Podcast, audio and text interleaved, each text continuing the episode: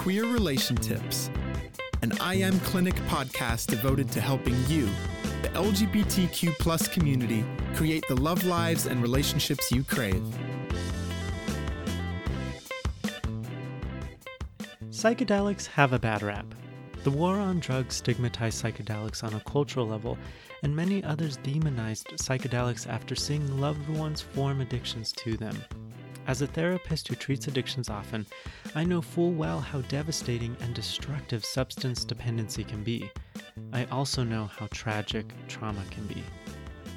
In this episode, you'll hear from Trevor, one of I Am Clinic's associates who personally changed my life with psychedelic assisted trauma therapy. The psychedelic work, body based trauma work, really can orient to essentially getting into what are the experiences that our mind body has learned and taught itself to never have that feeling again. And oftentimes it's like the repeated wounding or the big wounds, but then the symptoms that show up, like they don't seem to be working. Like we, we do refeel, we continually feel anxious or feel depressed. Um, go into patterns of, of avoiding something that actually maybe are more destructive, you know, destructive than if we could just go back and feel it. Um, you know, and I think that's what brings folks generally towards therapy oftentimes whatever the pattern is that I that I'm watching unfold in my life isn't working, and the frame that I hold is that those patterns are most often like they're there sort of as the scar tissue. How do we shake free of painful memories, debilitating narratives, and unwanted patterns? In today's episode, you'll find out.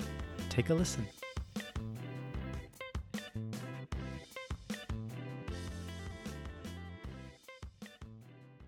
Tell us your name and a little bit about what you do. My name is Trevor Ekstrom, and I am a psychotherapist in Denver, doing, I guess, a variety of work, but uh, mostly maybe what we are here to talk about um, has to do with the integration of somatic psychotherapy, uh, trauma work and trauma processing, and psychedelics, uh, ketamine and cannabis, maybe in particular. How did you get involved in it? I don't think I know the story. so let's see. How did I get involved in this? Um, we go all the way back uh, to my crazy days as an adolescent. Mm. Um, and actually, I think it really is is relevant to the journey. Is I, you know, as a young person, I did a lot of drugs. I did a fair number, different kinds. Uh, not all of them were great, um, but I did have experiences with psilocybin and LSD, and you know, I think uh, probably like many adolescents, lots of big, big experiences, and you know, I think I, what was I think a lot of dark times for me for a set of years. Those experiences had a certain quality. I think that I, I recognize, you know, as I've talked to many people who are adults or even, you know, adolescents now, um, where there was a like a, some sort of learning there um, you know a lot of self-reflection these big experiences. So that was me as a young person um, you know opened up my curiosity about my own mind and about human behavior and who we are like some big sort of existential questions that i think many of us probably have from time to time. And fast forward a lot of years um, you know and I really never thought that that would be something that would come back into my life. Like I really walked a path mm. of doing a lot of healing, not using substances. You know, had really seen a lot of the shadow in that in myself, and come grad school and did my training at Naropa University in Boulder, and you know that that set of time I think brought together a few different elements that I now find that it really inform how I how I view the work of psychotherapy. And I think the pieces there were well one orienting more and more into my own body and embodied experience and sort of finding that as a path of a lot of powerful change for me really seeing how it maybe would inform and could inform the process of psychotherapy and healing and growth. Orienting both in graduate school and in the work that I chose as a, as a you know as a new clinician in the field was just you know a clearly the impact of traumatic events in people's lives, Mhm. both the the big capital T traumas that we think of, um, you Mhm. know, assaults and um, well, you know, the, many categories of such, but also very much the things that we don't see or are invisible that have to do with the emotional patterns in family, um, bigger societal pieces around privilege and oppression, but that these really are impacting all of us, you know, and, and, and those recipients on a nervous system level, like on a developmental level of what it means to be in a human body in this world. And maybe the last piece that, that brings it all together um, was during graduate school, the first substance that I put in my body for about seven years was ayahuasca. Mhm. And so it's, you know, for those who aren't familiar, it's, I think probably many are. I think it is a pretty, almost a household word maybe Mhm. now, um, but is a very potent psychedelic, you know, with origins in the South American jungle that has certainly found its way to to the U.S. in a variety of contexts, and I engaged in ceremonial use of that, uh, you know, a number of times. And I think the first time that I found shaking in my own body, like from sort of this very body-led, deep place, kind of core of me, was was in that, um, and it really was a coming together of what I think is an innate capacity that the body has to resolve trauma, to resolve, yeah, where we are holding parts of ourselves that maybe couldn't experience, didn't get to exist, where those where those wounds are, um, and so yeah, that period of time really informed how I, you know, one way that I view healing and growth. Mm. So that's Mhm. yeah, that's a um, probably a medium version of that yes. story. I like the medium. I want to know what the large version. All details.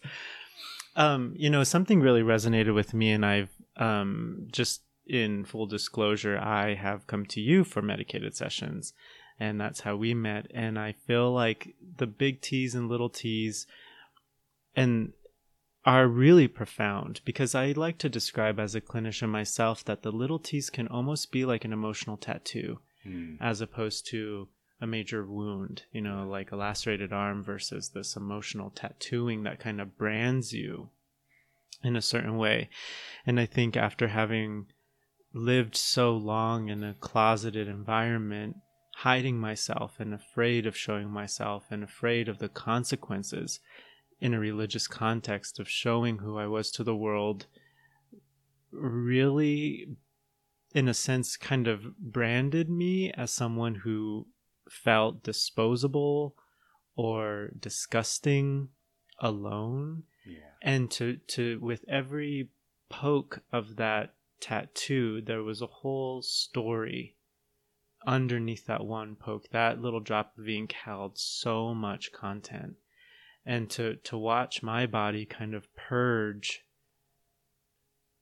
the the sensation of being disposable or the fear or the aloneness is a profound experience but then to live without it anymore to feel like that tattoo on my forehead that said faggot to Mm. feel like the that and all of the content that came with it i'm almost getting teary-eyed here to feel like it's dissolving and i can walk proud Yeah. in my reality and, and in my own body has been so transformative. So for people who might be interested in in the process or like what's happening when we're using psychedelic assisted trauma therapy, what's actually happening in the body? Well, I think many things, you know, and I, I think there are there are a number of different theoretical frameworks.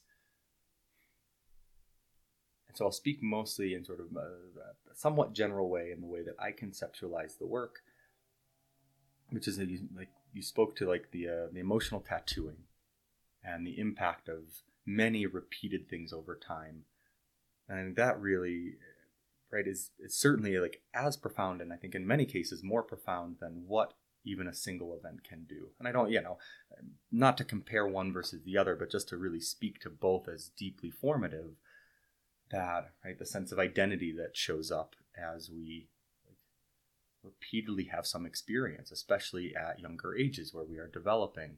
Um, a body perspective says that we, we we learn that right on both a neurological level, like our our identity, neural neurological correlates, and like how we talk to ourselves, core belief structures that that form, but also that that shows up in in emotion in how we experience certain emotions, how we push away from other emotions, and essentially how our, our brain and our body learns to protect itself by not re experiencing certain things. And like this psychedelic work, body based trauma work, really can orient to essentially getting into what are the experiences that our mind body has learned and taught itself to never have that feeling again. And oftentimes it's like the repeated wounding or the big wounds. But then the symptoms that show up, like they don't seem to be working. Like we they do refeel. We continually like feel anxious or feel depressed. Um, go into patterns of, of avoiding something that actually maybe are more destructive, you know, destructive than if we could just go back and feel it. Mm-hmm. Um, you know, and I think that's what brings folks generally towards therapy. Oftentimes, whatever the pattern is that I that I'm watching unfold in my life isn't working. And like, the frame that I hold is that those patterns are most often like they're there sort of as the scar tissue. They're there as the tattoo that's around the wound that's underneath it. Mm-hmm. And if they're protective, that our, our symptoms are protective, that they are wise in a particular way, as the way that we formed around something that, you know, I'd say never should have happened. Mm-hmm. You know, that mm-hmm. wasn't advantageous, that was harmful um, mm-hmm.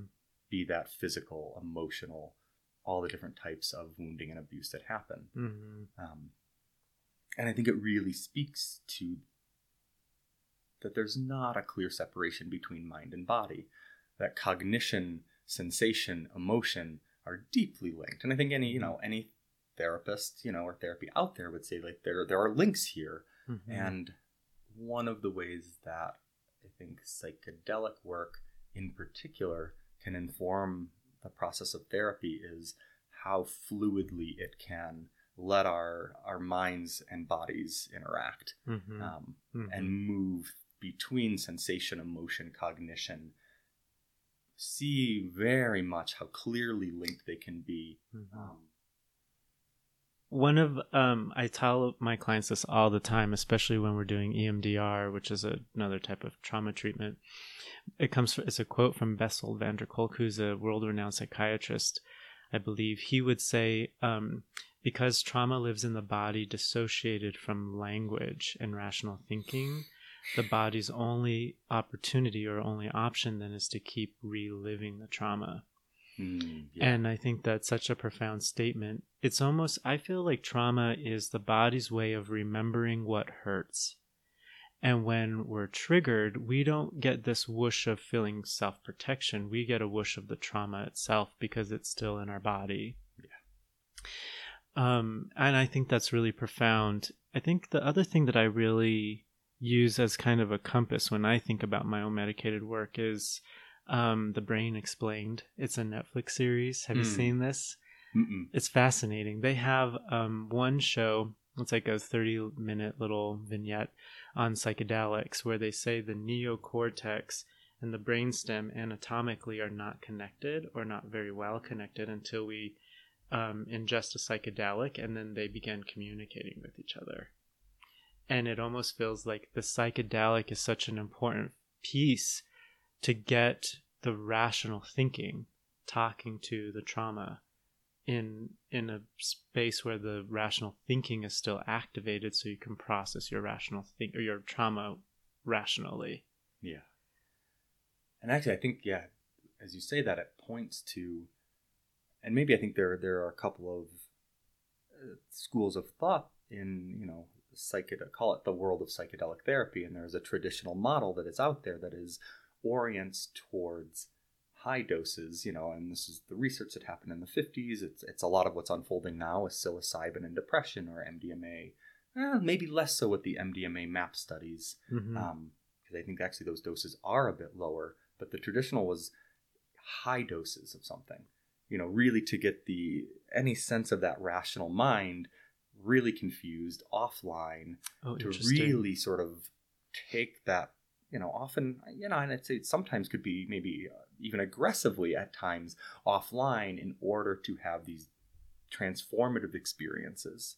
Um, Hmm. that is not how i orient in this work. I, I have knowledge there but it, in, in in the work that i do with clients it is not one using any of those substances but also orienting towards an experience that is so big where somebody loses language or has trouble finding language. Mm, and i think it's probably a, a, we could spend many minutes on Mhm. exactly like why i think it is useful right to keep frontal lobe online. And it's actually one of the the key factors in doing work with somebody is like can they be in verbal connection with with me the therapist in that we are trying to hold two different places Mhm. and i think that that that frontal lobe and like the neocortex and and our limbic system is to have those communicating for you know, sure. that that's one of the foundations of of trauma psychotherapy is Mhm. to create connection between these two places so that one one like the neocortex isn't just chronically suppressing and overriding Mhm. you know like our very intellectual selves and and Mhm. sometimes emotionally constricted selves but at the other end not just having triggers and emotional experiences completely overwhelm us um, you know often into behaviors or actions or experiences that we don't want Mhm. um, so that communication piece is really vital most often and i would say really across the board in the work Mhm. um, there are challenges to that but it don't need to yeah dissect that Sure. I think that in my work, I use cannabis in my sessions and to feel as though I'm visiting emotions and sensations in my body that typically either haunt me, paralyze me, or just flat out piss me off. but to visit them in a way that I'm not just only experiencing them, but I'm learning about them. Yeah. And that I can put language to them for the first time.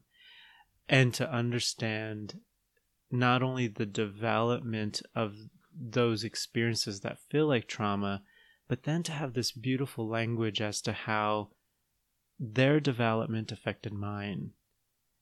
And it almost feels like I can disentangle or the the therapy itself is disentangling the sensations in a from my body physically in a way that allows me to walk differently Hmm. In my in, in my own reality now because I can understand where my development went wrong but it also feels like then I'm repairing my development if you will. Like my identity my self-esteem my um my self-knowing my self-trust. Here's a really good example. Like when I first started drinking, I was 17 and I did it um, on January 1st of 2001 um, at a party. I had a glass of champagne and I got a little dizzy and it wasn't anything fun or spectacular, but it was a way for me to feel like I was enjoyable and like I belonged. And I could, in my sessions, I could feel all of the different little engines that helped keep my drinking in an uncomfortable pattern and an uncomfortable rhythm. And one session at a time to really look at how I was craving for belonging or how I was afraid of aloneness or how I was desperate for connection.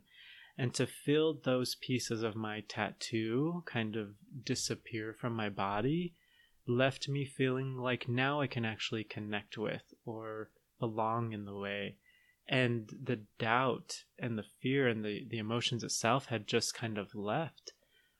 But I feel like if the aloneness and the desperate desperation to belong were living in my body, it was almost like my drinking was reinforcing the trauma because I would wake up and wonder, what did I say and who did I say it to? And now are they going to reject me? and I'd feel so alone the morning after. And it was almost like I was using my trauma to traumatize myself. And then the I would say, I'm never going to do that again. And then the next weekend I would. And then it was almost like my self mistrust was another form of traumatizing myself. And it was like I was stuck in this whirlpool, you know, about to drown in this water because I couldn't keep waiting anymore. Is, do you see that as a common experience with trauma? Yes, right. Mm-hmm. Absolutely. I think what I you know what you're describing is the patterns that often we form around the wounds are not ones that are, you know, we can from an outside perspective be like, well, that's I think the word I remember learning something like it's called like maladaptive, which is a word that I really really don't like because actually the Mhm. patterns are really adaptive Hmm. and uh, you know so i have I, I get really stuck on Hmm. sort of the maybe the negative viewpoint of like we can look at different things that we do and be like well yeah that's probably not helping a bunch of stuff Mm-hmm. But ans- like asking the question like well what purpose did it serve where was the wisdom in that why did that arise and what was working about it like what did it do Mm-hmm. actually can be such a much more of a useful question to start to understand what it formed around Mm-hmm. what's the wound what's the hurt Mhm. um because like yeah i think many of us have like habits or patterns that we're like well gosh i wish i didn't do that Mhm. um why is it there Mhm. And again and again and again like I, what i see and what i understand is that every time that that exists there's some aspect of wisdom to it Mhm. and that that points right at maybe where does the healing need to happen Mhm. and again like i think that this is the the orientation to this work and this is what you're describing like really like sort of experiencing the longing or the shame Mhm. you actually watch it dissolve that it Mhm. weakens over time Mhm.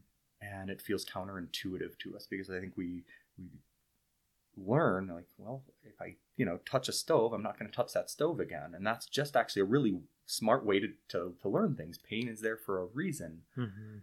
when we have emotional pain like this we learn to not ever want to touch it again Mhm.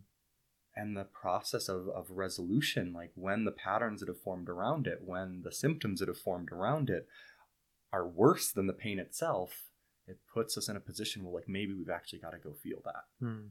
you know and when the timing is right when the safety is there you know i think the what i hear you describing is just how much you've watched like going towards right where it hurts Mhm. going right towards the worst of it actually allows the body to be free allows freedom from that experience Mhm. um, not that it never happened Mhm. but in a way to like you know, like walk tall in it like, Right. oh i'm not scared of that anymore Mhm. like i'm not that that young person that that happened to anymore because the body's not holding that pain kind of locked away hmm The pain, and I feel like for me, it's the memory. It's almost like when when I've been activated in my trauma, it's almost like the memory feels like my reality. And so it's the pain is there for sure, and I think the constellation of the pain and the memory.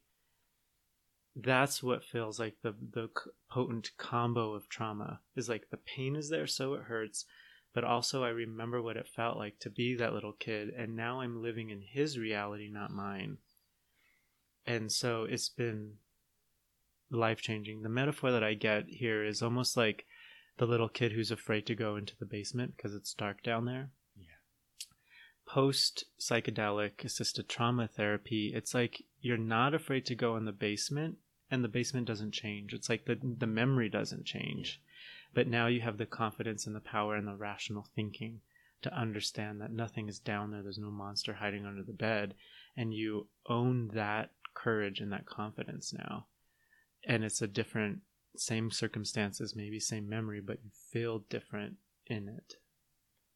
Yeah, which I, you know, I think I, that really speaks to the goal of of trauma therapy, which is to right to, to be able to separate like narrative memory or our life experience from like overwhelming senses in the body. Mm-hmm. To be like, yes, yes, that happened, and I don't have to shut it down. And I'm not like you know locking the door to the basement, throwing Mhm. a lot of like bars across it, and like hoping that nobody ever touches it because if they touch it, right, then everything's gonna fall apart, Mhm. and I'm never gonna touch it Mm-hmm. and also not maybe repeatedly going into the dark basement hoping that it's going to be different Mm-hmm. and i think that's often our two orientations to those sure. to those memories and those experiences Mm-hmm. is i'm now yeah i'm now forever drawn to dive into dark basements or i'm never going to open that door Mm-hmm.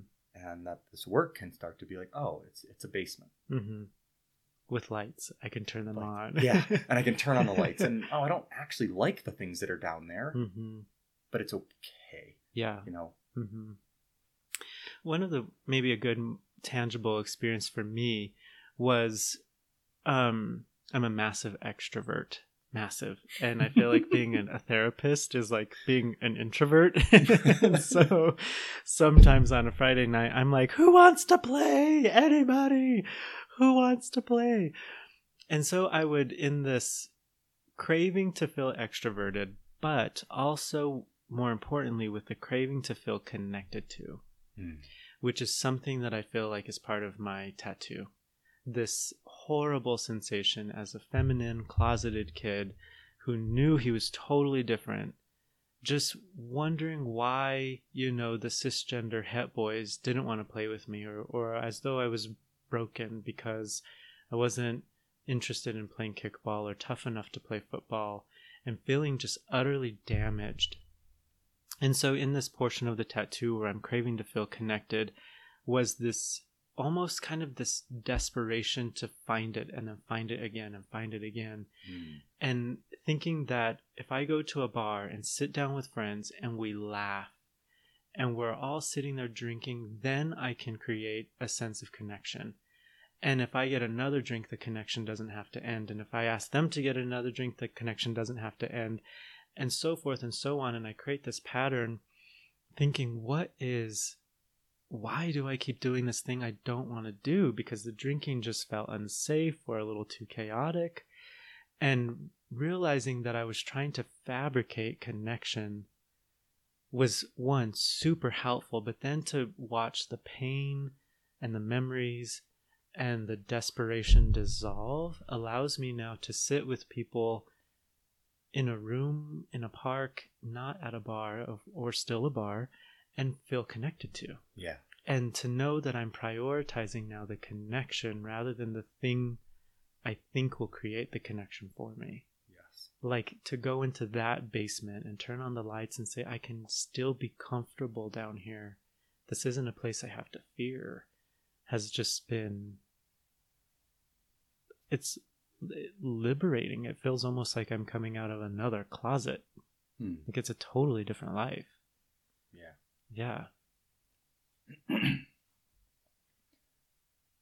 I think one of the, the the phrases that I often will say with folks like that we're not necessarily trying to orient to making the external change.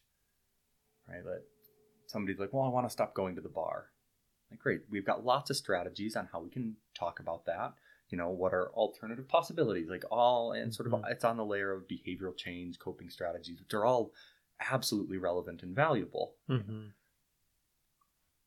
but I think the, the work that you are talking about that I think can be accessible, and I think that like the psychedelic substances and the ways that they impact the brain, and actually some of the ways that they all like share commonality, can really allow a pretty deep access to like what's at the center of this. Mm. What is that experience? Either that moment in Mhm. time or those moments in times, but that that experience I had that now drives sitting at the bar, having these drinks, Mhm. doing this again, even though it's not like I see how it's not working. Mhm. Um, and the phrase that I use with clients is often like the goal here is not to necessarily change the outward behavior, but to give you more choice Mm. Mhm. right that from a place with like you know and i think we imagine ourselves as very rational we are you know rational rational humans i make choices about my life Mhm.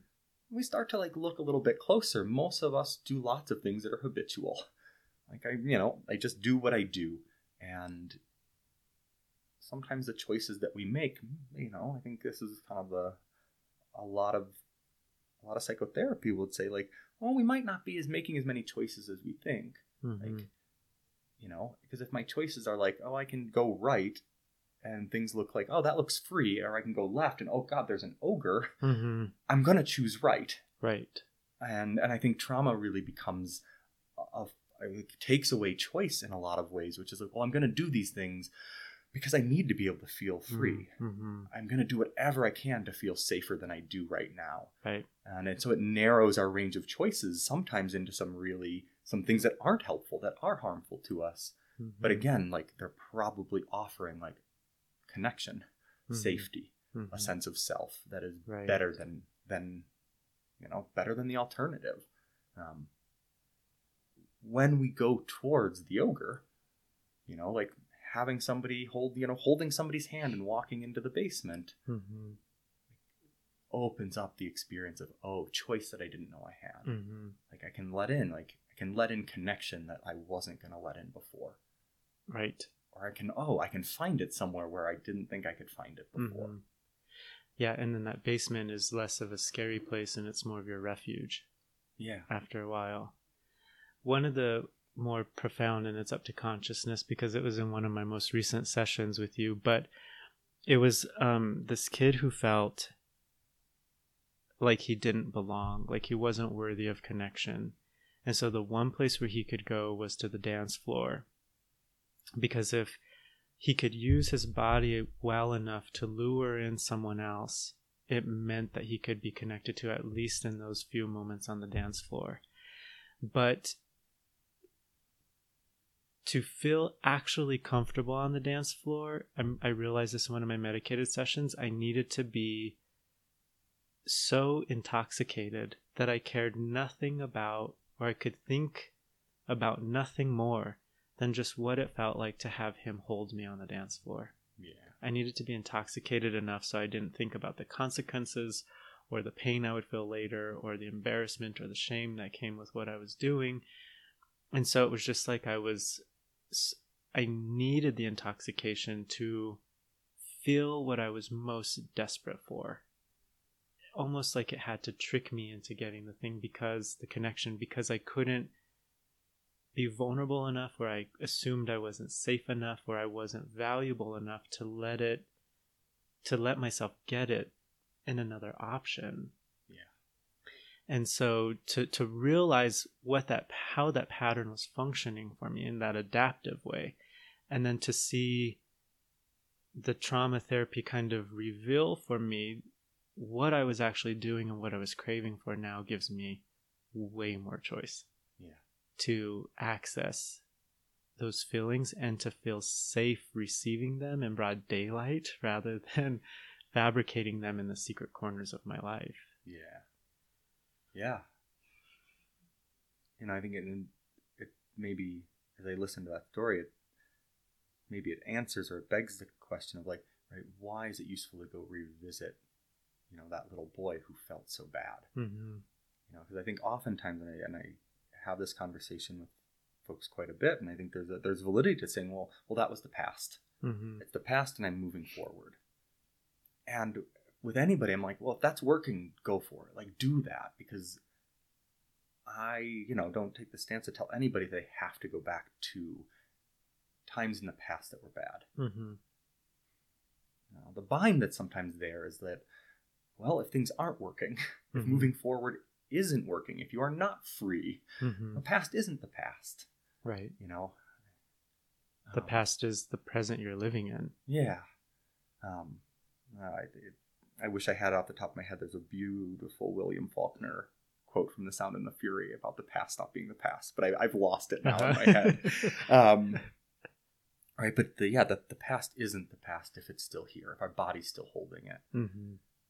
And I think, right, and, and what I see again and again and again, the framework that I that I really I trust and I hold an experiential place is that, right, we're not basically bad Mm-hmm. we learn that we're bad. We may be taught that we're awful. We, you know, all the different ways that society and our parents and our caregivers maybe are confused and wounded themselves. Like, Mm-hmm. may teach us a lot about how we are weak, bad, awful, gross. You know, the, the list goes on and on and on. Sure. Like underneath that, like just the, like the experience of being alive, the experience of being conscious in the in our bodies in this world has the like the just really the innate capacity of her like oh we're like bright and good and warm Mm-hmm. and connection is possible Mm-hmm. and depending on the degree that that's been wounded like that may or may not be accessible in all sorts of circumstances Mhm. you know I, I you know can walk the streets of denver and see and readily recognize that there are many folks who are not having that experience of being like safe and good in their bodies Mhm. and know that that's actually a true experience you Mhm. know the world the world is what it is and it doesn't teach us this necessarily um, but what i find is that in a safe place in a safe way to go back there Mm-hmm. to feel those parts of ourselves to feel that you know that that nine year old boy who felt the way he felt Mm-hmm. actually some like allows us to come into contact with the goodness that's, that that was there then that is there now I, and I think I hear that in in what you say Yeah, absolutely. um, just to add a little more context, I think um, books like Waking the Tiger by Peter Levine or The Body Keeps the Score by Bessel van der Kolk, those books are, and the research that they're doing really kind of highlights that our body literally is holding onto the trauma Yes. memory itself. It, that memory is literally living in our body. I could not agree more Yeah. and on some levels i think it can be actually seen very easily i think sometimes Mhm. you can see the contortions that a, a person's body holds that are not it's not just physical injury but the way Mhm. our shoulders might slump the ways that our muscles might hold tightness Mhm. and i think as, as someone who's been in this field and has been practicing it i start to i, I see that in people's bodies Mhm. When I meet with clients, or it mostly operates underneath our awareness because it's like, well, the body I've been in, I've been in it for this many years, and it's just the same body. And sure, I have these aches and these pains, or I have these digestive issues. Um, but what I, I, you know, and I, th- I think this is you're going to say this has been your experience. My own experience and what I have seen is we start to wake up to how the body holds it, Mhm. and sometimes that can be emotional content that we just like you know I haven't cried in years and now i'm suddenly i'm paying attention to this spot in my belly and i'm Mhm. tearing up like Mhm. there's a link right. and sometimes it really is on the level of muscle contraction Mhm. tension that we don't even recognize we're holding until it starts to loosen or release and it's like Mhm. holy you know holy moly Mhm. um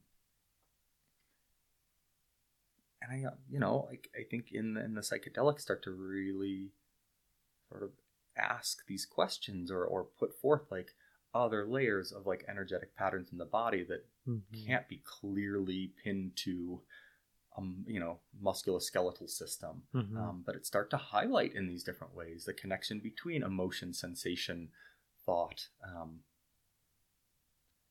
you know you know is that you know is that a substance falsely creating an experience Mhm. uh, and my my sense again and again and again is is no Mhm. and that in trusting that trusting our bodies in in space and and even under the influence can actually allow access to things that we just don't get to Mhm. um, I agree. There was one session where it felt like shame was just in my shoulders and like sorrow was in my chest. And every time like my shoulders would constrict, it was like they were pushing out more shame. And it was just like radiating through my back. Or if I like constricted my chest muscles, it was like literally like I was squeezing out sorrow and just feeling this like immense emotion. Um, that was not very fun to live through, but also incredibly liberating. I mean, it's like literally shaking out the trauma, um, and that trust in the body is is incredible. i think that's one of like the maybe i would say you know not usually what folks come in for but i think one of the most powerful benefits from the work is creating new relationship with our bodies Mm-hmm. is like a development of trust, often from a place that we may not even realize how much we don't trust our own bodies, Mm-hmm. how much we, you know, we walk around sort of like, like the top-down mechanisms of of controlling the body. Mm-hmm. You know, I will make my body do things. I will restrict my body in these ways. I will use my body to do this or that, get from here to there. Mm-hmm. But like listen to it, Mm-hmm. like really let feeling be something that will guide my life or Mhm. guide my experiences. No Mm-hmm. Right. you know again and again I, that that's i think how folks will start therapy and i think our, our society doesn't teach us you know to listen to the body. I think we Mhm. live in a fairly masculine, patriarchal world, Mhm. and that's considered the realm of the feminine. Mhm. Um, you know, we can we can Right. go down a rabbit hole about toxic masculinity and maybe the, the the disconnection from body sure. in that. But but it- Mhm. to start to form a relationship that is about reciprocation Mhm. and and listening and trusting. Mhm. Um, it's actually just a like a nicer place to live. For I sure. think oh god. most of it's the amazing. time. it is amazing.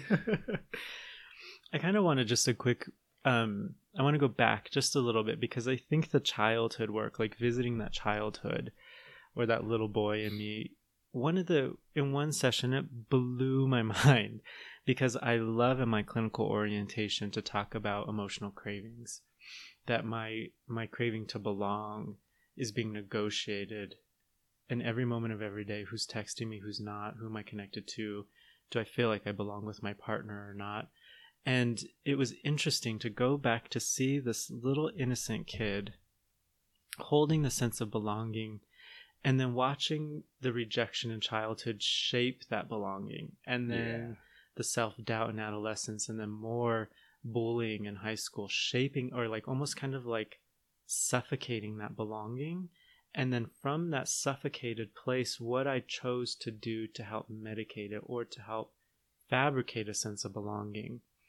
And to go back and say oh crap this pattern in my life that i absolutely hate started all the way back here. And that awareness is just so liberating i don't have another word Hmm. but it allows you to really not only understand the pattern you don't want to work through the emotions that are so painful but then give you back the innocence of your own desire has just been huge Yeah. like massive and so i think going back and looking at some of that childhood stuff is not only uh, I think as therapists we get kind of blamed for always want to focusing on childhood, but it works. It works. I promise. It's important.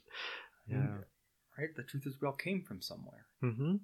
and whatever where whatever age we are, wherever we are in life, like we have been formed by those experiences. Mm-hmm. and and again i think yeah right like the uh, therapy can be sort of i think the whole behavioral behaviorism movement came out of like let's stop blaming the parents Sure.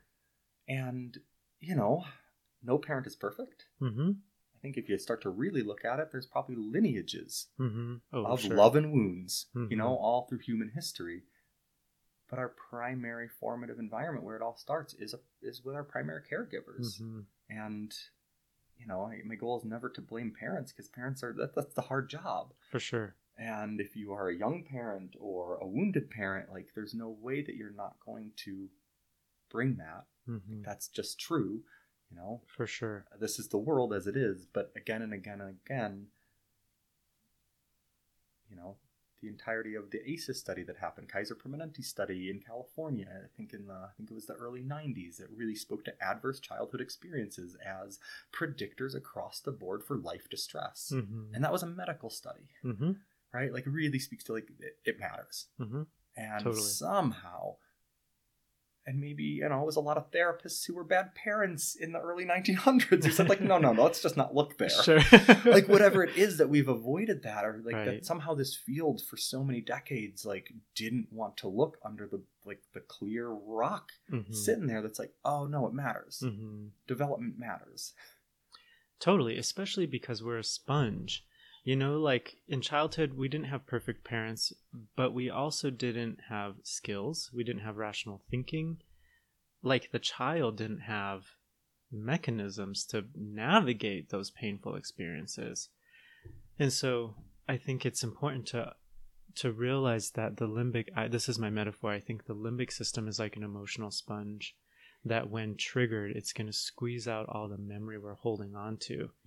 And then it doesn't go away. It goes right back in the sponge so that it can protect us, quote unquote, next time. Yeah.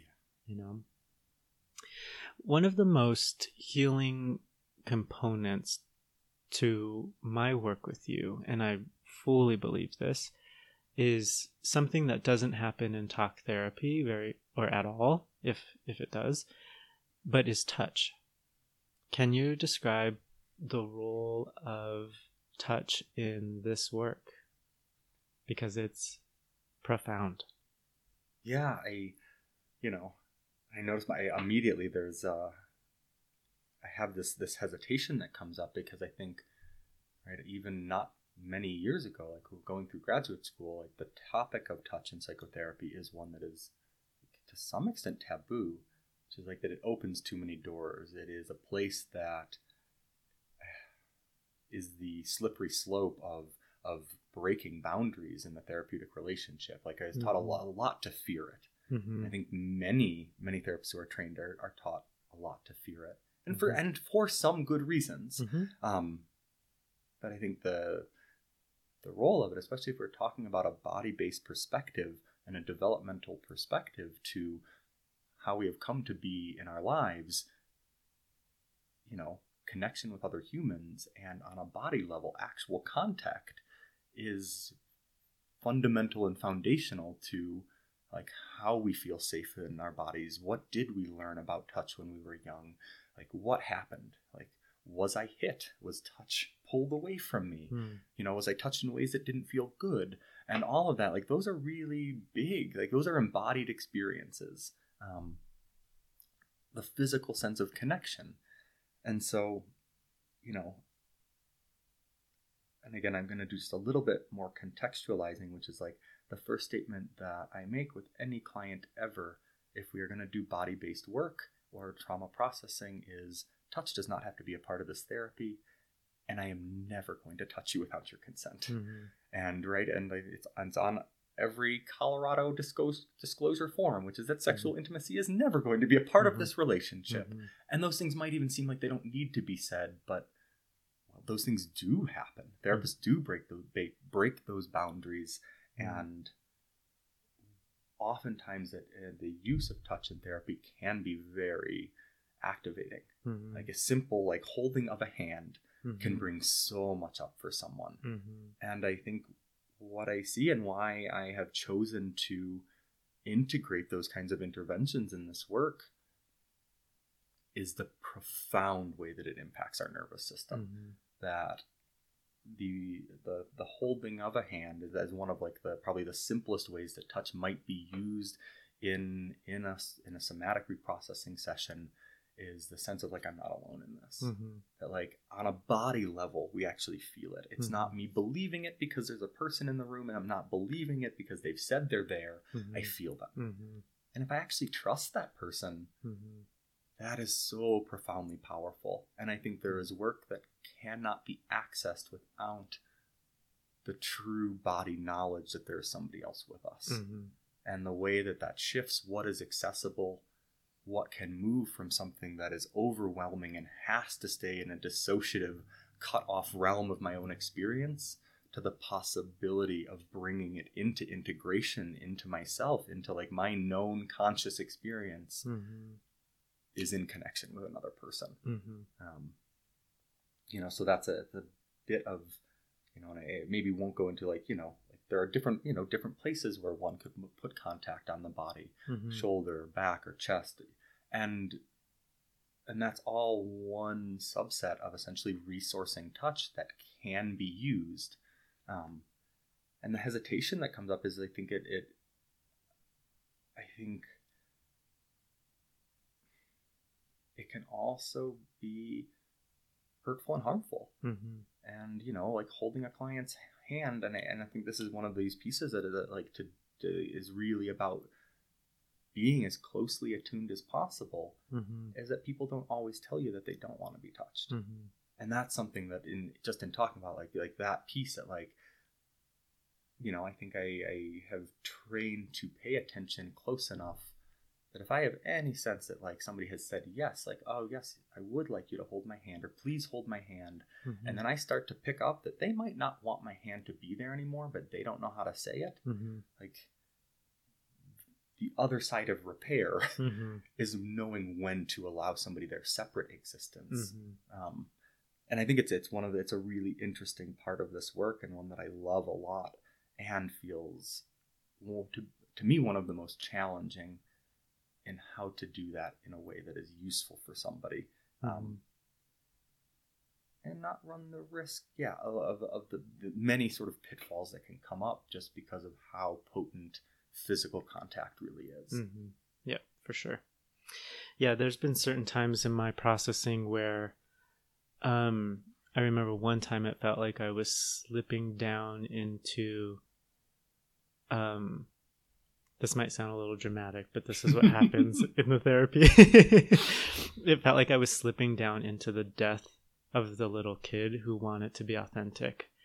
And it was such a scary black hole. I remember saying, I just want you to hold my wrist. And for some reason, that felt like the best tether that I could, like, know I was still in the room with you, but then dive into that alone pit. Yes. And that kind of touch is just incredible because it kind of kept me connected to the room, but also let me process.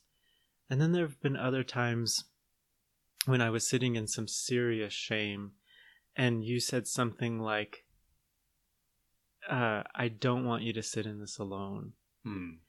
And you you asked if you could touch my knees or my hands or something, and I said yes. And the moment you did it, it felt like I had a big brother who was saying, "I feel your shame. I know it's there, and I can sit with you in it." And it was such a unifying experience that allowed me to say I can let go of this. Like the touch said I am safe enough to let go of this. I don't need it anymore. Um, and I think that for someone who's processing some of those developmental traumas, to say I feel alone or I feel disposable or I feel um, disgusting, to know that someone is physically in the process with you to show you what you should have been shown it's it's amazing. Yeah, It's I- amazing. you know, it makes me, you know, I think smile and feel a little shy, embarrassed Mhm. to, to, to hear you speak of like right out like a powerful experience like that, and you know, it's interesting. eh, I don't know that I would think that it was ethical to go towards some of the developmental places, the young places that can show up in this work hmm without the possibility of being in physical contact. Like I, you know, work with folks where like we can go very young, can go to infant and toddler, and places where somebody was hurt badly or neglected, abandoned, hmm and the thought of further abandoning, hmm like in that place, actually feels really like potentially harmful. And so there's a lot of contracting, there's a lot of discussion, there's a lot of creating safety around what does it mean if somebody is going to go to a place that is so alone, hmm like so filled with shame or fear. And, you know, touch is one way, physical contact is one way that somebody on a body level just can know that they're not alone. hmm And that's a thing often that probably needed to have happened at the time hmm you know, and didn't. That that the big hug, or the, the rubbing of a back, or the holding of a hand, or just Mhm. whatever it was that maybe a parent or caregiver couldn't give, or didn't give, or or in some cases even restricted. hmm Um, you know, those are yeah, those are big hurts. hmm So Absolutely. Well, thanks for your time. yeah, of course.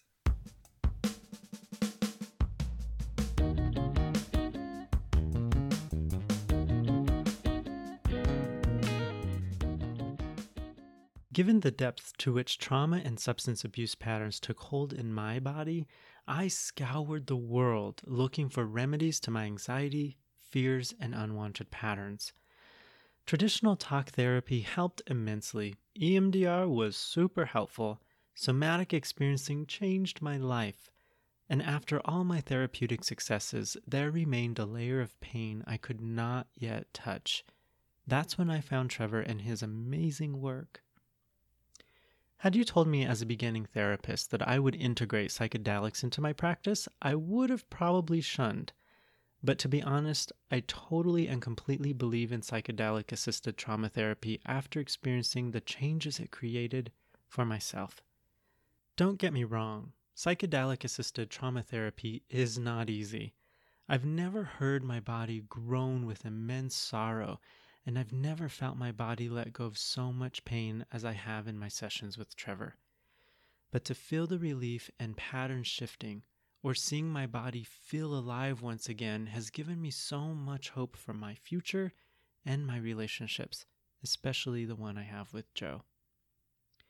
When I first heard of Peter Levine and his book Waking the Tiger, and Bessel van der Kolk and his book The Body Keeps the Score, I was instantly fascinated.